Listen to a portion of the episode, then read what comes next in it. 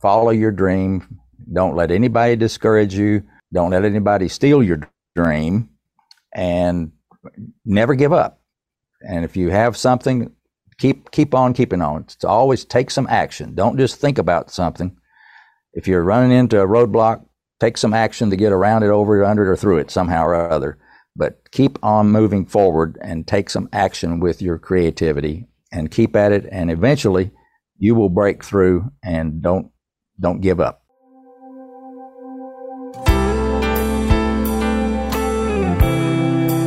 And now here is singer-songwriter, broadcaster, audio-video artist, entertainment agent, and your host. It's the master storyteller himself, James Kevin O'Connor. Hey, hey, it's springtime in the USA. Are we feeling it? Are we feeling it, brothers and sisters? Time to wake up and enjoy this weather. Hey, before we get rolling on today's show, uh, don't forget to please forward this to a friend, this episode. There'll be something in here that somebody you know will find very valuable. And today we've got something really special. We've got a songwriter for you, and we are going to Winston-Salem, North Carolina, and we're going to find out all about this wonderful song called Rachel's Song, which was written a while ago, but this man turned this into an entire traveling career because of the demand for this song. You better strap up your seatbelts because we're headed to Winston-Salem, North Carolina from the Music City to hang out and visit with Dave Combs.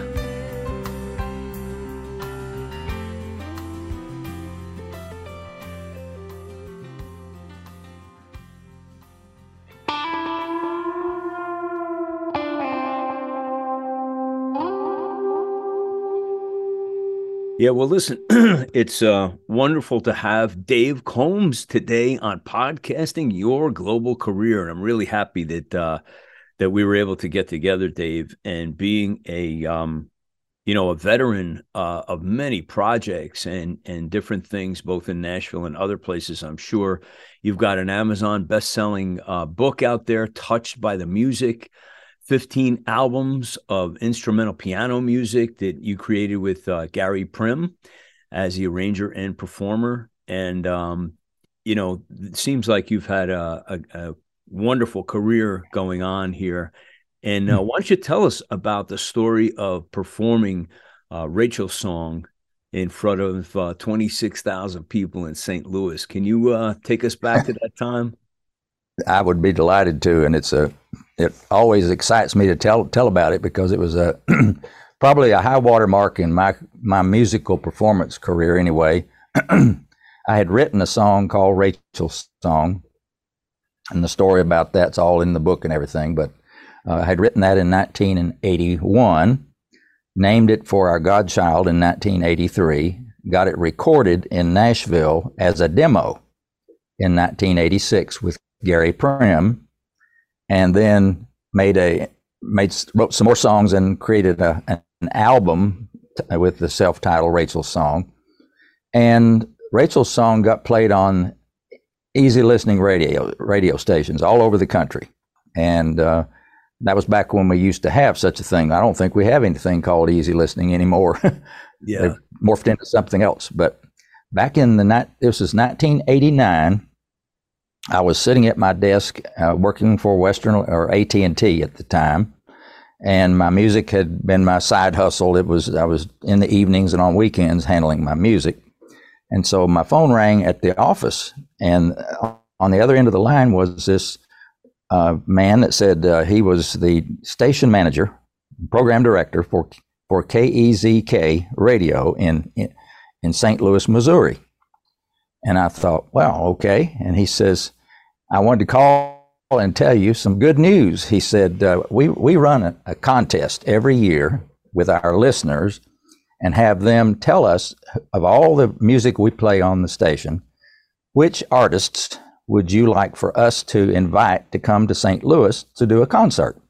and so he said, Well, we ran the contest. And he said, Dave, you're one of the five winners. I said, Really?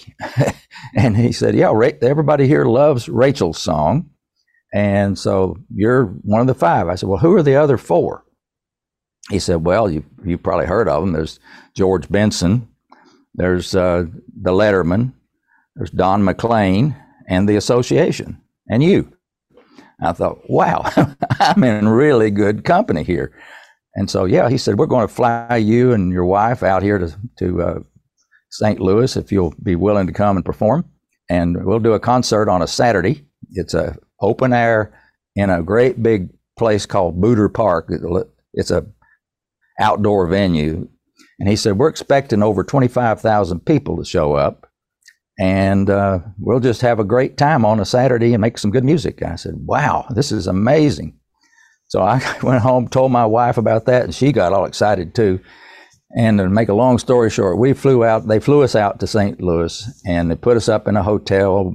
And we were in the same hotel with the Lettermen. So that morning at breakfast, we go down to the breakfast room and here's the Lettermen sitting there at the table.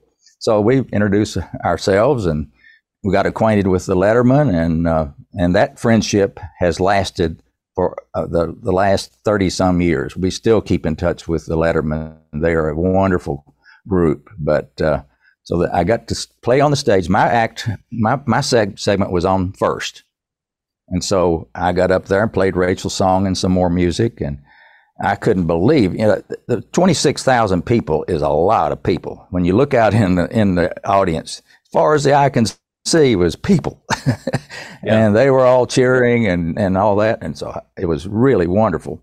And uh, so I played Rachel's song, uh, standing ovation, got a standing ovation. And uh, when I finished my segment of the, the show, the Lettermen came on and did their thing. And the radio station had set up a table down by the near the stage, an autograph table. And so I had my table for my music and the table next to me was the Lettermen. So after I played and after the, the Lettermen played their part, I stood down there and signed autographs and had my picture made with my fans for four hours. And the Lettermen had the same thing. It was a beautiful, bright, sunny day. I got the worst sunburn I'd had in a long time because I forgot to wear a hat and sunscreen. But uh, I couldn't believe this. Thousands of people had come just to hear me play Rachel's song.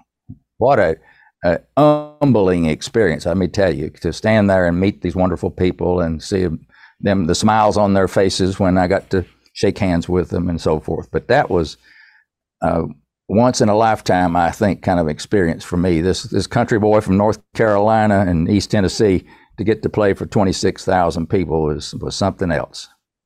I bet when you were uh, writing this song, when the, you had the impetus to to come up with this, you had no idea that this would be an eventuality, right? Absolutely none, none whatsoever. I had no idea of what anything would happen with this song. It didn't even have a name when I wrote it, and it uh, only got its name from playing at our godchild's christening and named it after our god godchild Rachel, and then then it nothing happened to it for two or three more years till I got it recorded in Nashville as a demo by Gary Prim. And as you know from being in the music business, sometimes songs that you write and you're involved with can take on a life of their own. Once you've got it out there and turn it loose to the creative souls in the studio, it's like magic happens and it's out of your control from that point. Yeah, it's the more the merrier, you know. I mean, that's been my experience on Music Row um, as as an author and a writer and a singer. I just tend to get out of the way. and uh, you know, just like like observe and just don't speak until there's really something to speak about. Because um, you know, when you're blessed to play with those kind of players that have, you know, these um, catalogs emblazoned in their memories and and their DNA. It's just like you just take advantage and, and just hang on for the ride because you don't know what's going to happen. You know. That is exactly right. I remember, you know, I've gone back to the studio since Rachel's song and recorded over 170 songs with Gary Prim. So wow. we'd go about one, one, week a year and do a whole album and just spend a whole week in the, just rent the studio for the week and record an album. And like you said, that you go in there and all you start with is a piece of paper with some some notes and chords written on the piece of paper, and you come out of there with an unbelievable recording. Yeah, it's just magic. right now i want to just play the actual song uh, that ties to this great story called rachel's song here's dave combs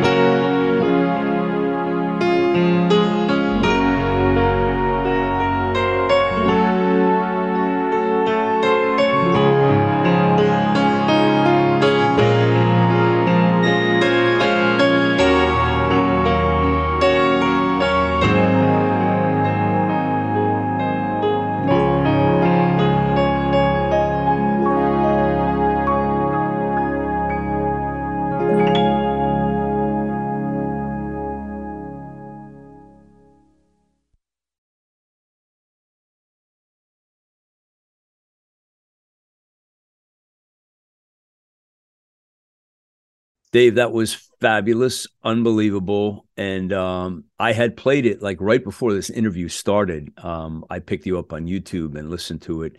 And it's a, a really heartwarming, uh, just really beautiful melody. And just, you know, it captures something really special, that song. And especially because you said you, you wrote it for your goddaughter. Was that correct? Yes. Named yeah. it for our goddaughter. Yes. Yeah. It's, it's, it's just beautiful, beautiful song. And you know, James, the interesting thing to me is that when you compare Rachel's song with a lot of other music, it's a very simple, very simple song. As you can, being a musician, you know, it's just a, you know, a four chord song kind of thing. It's a, but it has a very simple melody.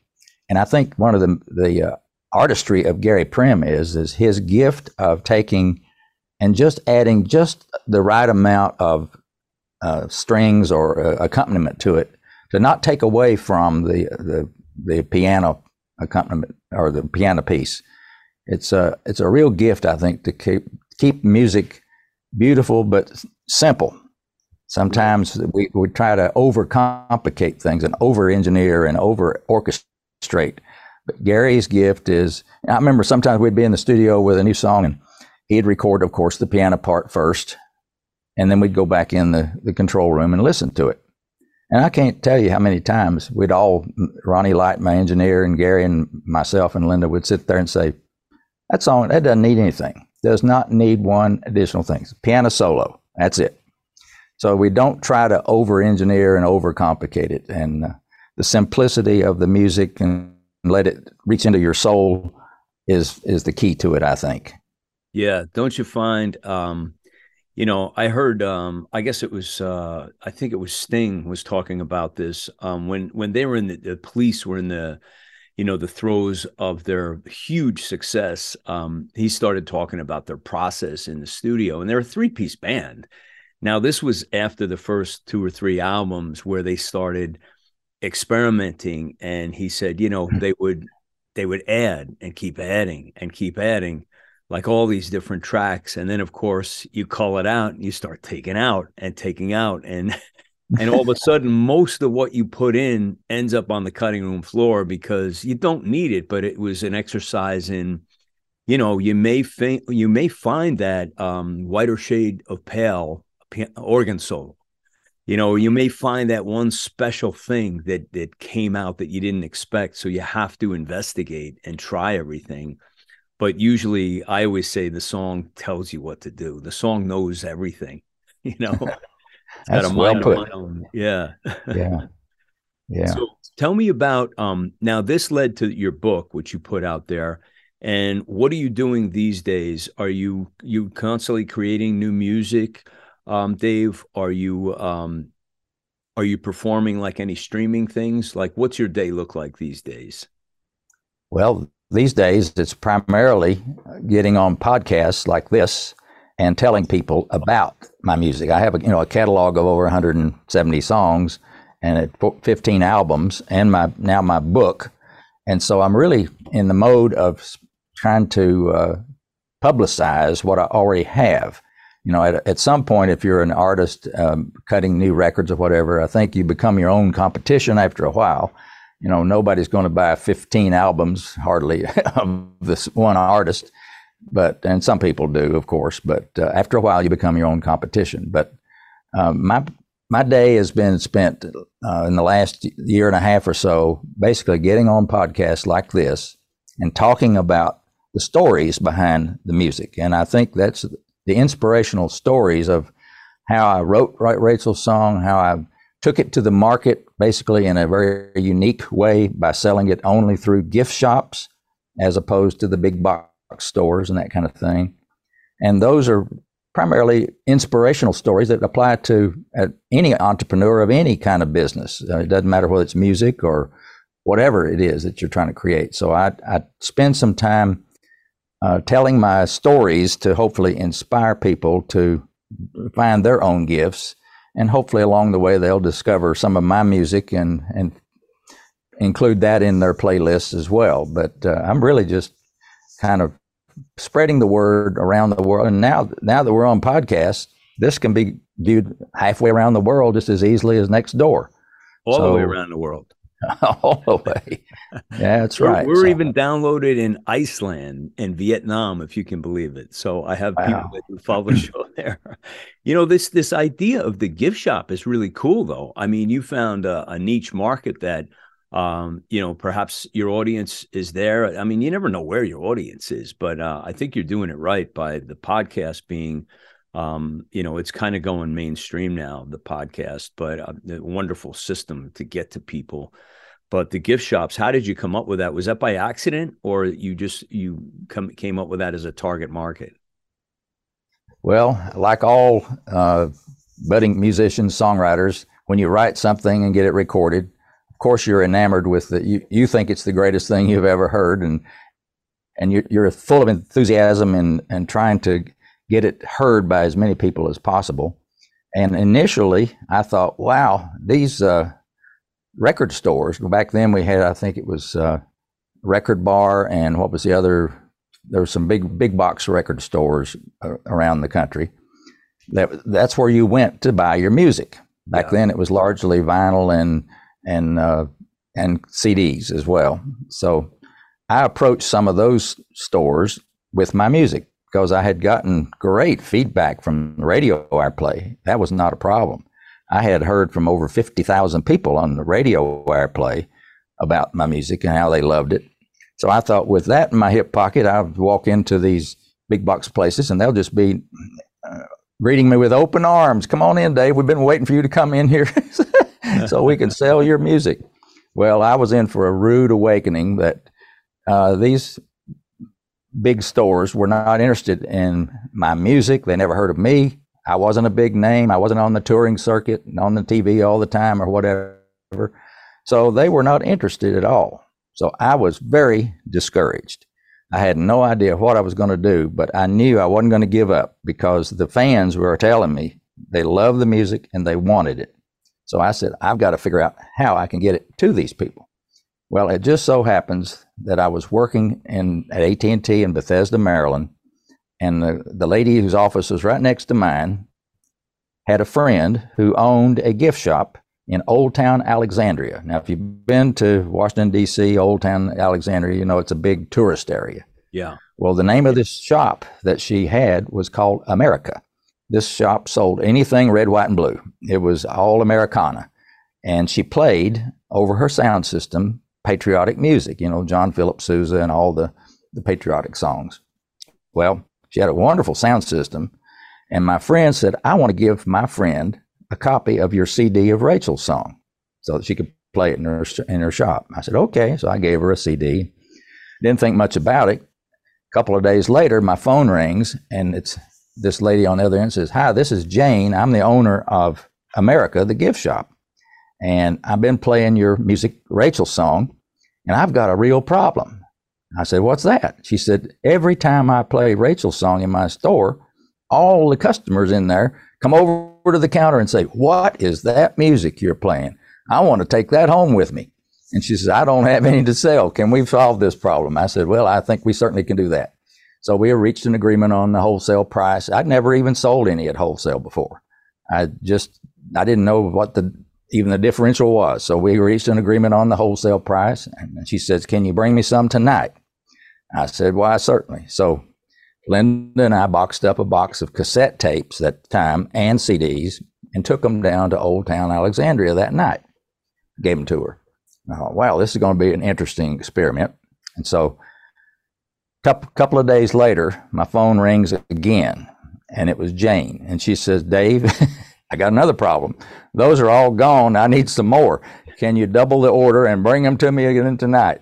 So I, we did. We boxed them up that night, took them down there, and Linda and I made that trip to Old Town Alexandria every week for over a year. She sold thousands of tapes and CDs out of that one little gift shop. And now I'm a I have my MBA at Wake Forest University, so I'm a business person. I know how to do spreadsheets and uh, you know profit and loss statements, and so I did a I did a spreadsheet model of just that one gift shop. I put, created a little column that said how many tapes and CDs I had sold to her, how much they cost me, how much she paid me, and all that. Did the arithmetic, and down at the bottom was my my gross profit for that one little gift shop. And it was a pretty interesting number. And so I thought, well, what if there were one gift shop like this in all 50 states? Just one. So make another column in your spreadsheet, column one times 50. Well, the bottom line number of that, now that's looking like an interesting number. I said, okay, Linda, I'm going to do one other thing here. Let's not get greedy, but let's say we had five gift shops in every state just 250 gift shops in the whole country. So column three is 250 times column one. I said, Linda, come here. You got to see this number down at the bottom here. I said, this is three times what I'm making at AT&T. So you know what happened there? The light bulb went off, and I said, okay, you know what we got to do? We got to find these other 249 gift shops around the country. So we got busy, and and lo and behold, we were able to find gift shops like hers all around the country, and uh, ended up with over a thousand gift shops all over the whole United States.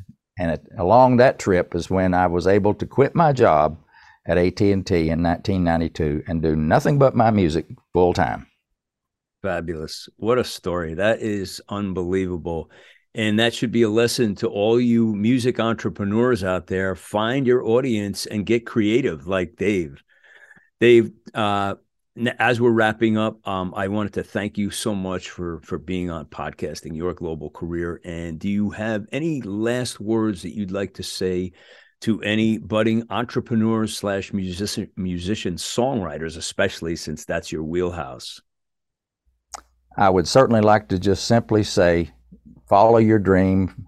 Don't let anybody discourage you. Don't let anybody steal your dream, and never give up and if you have something, keep keep on keeping on. It's always take some action. Don't just think about something.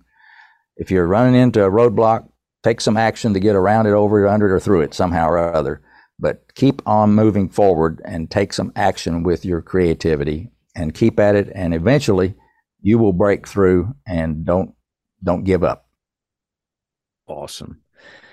Sage advice. Dave Combs, it was an honor and a privilege. Thank you for being a part of podcasting your global career. And I just want to wish all of God's blessings on you, your family, and your career moving forward. Thank you, James. It's been a pleasure. Hey, if you guys like what's going on here, please leave a great review in the Apple Podcasts. I've left a simple review process in the show notes and we'd really appreciate it. And also, don't be shy, forward this to your best friend because you know they need it. Hey, if you need some coaching, hit up the link in the show notes. It's calendly.com forward slash dharmic and you can take a little chance with me, and I'll get you on your way. That's a wrap for me today. I'm your host, James Kevin O'Connor. So until the next time when we meet again, I'll either see you on the socials or I'll see you from the stage. Ride on, ride on, baby, won't you take a ride with me? Ride on, ride on, we can untangle all the mystery. If wishes were windows, I'd open one and find that freedom is really a simple state of mind. So ride on, ride on, baby, won't you take a ride with me?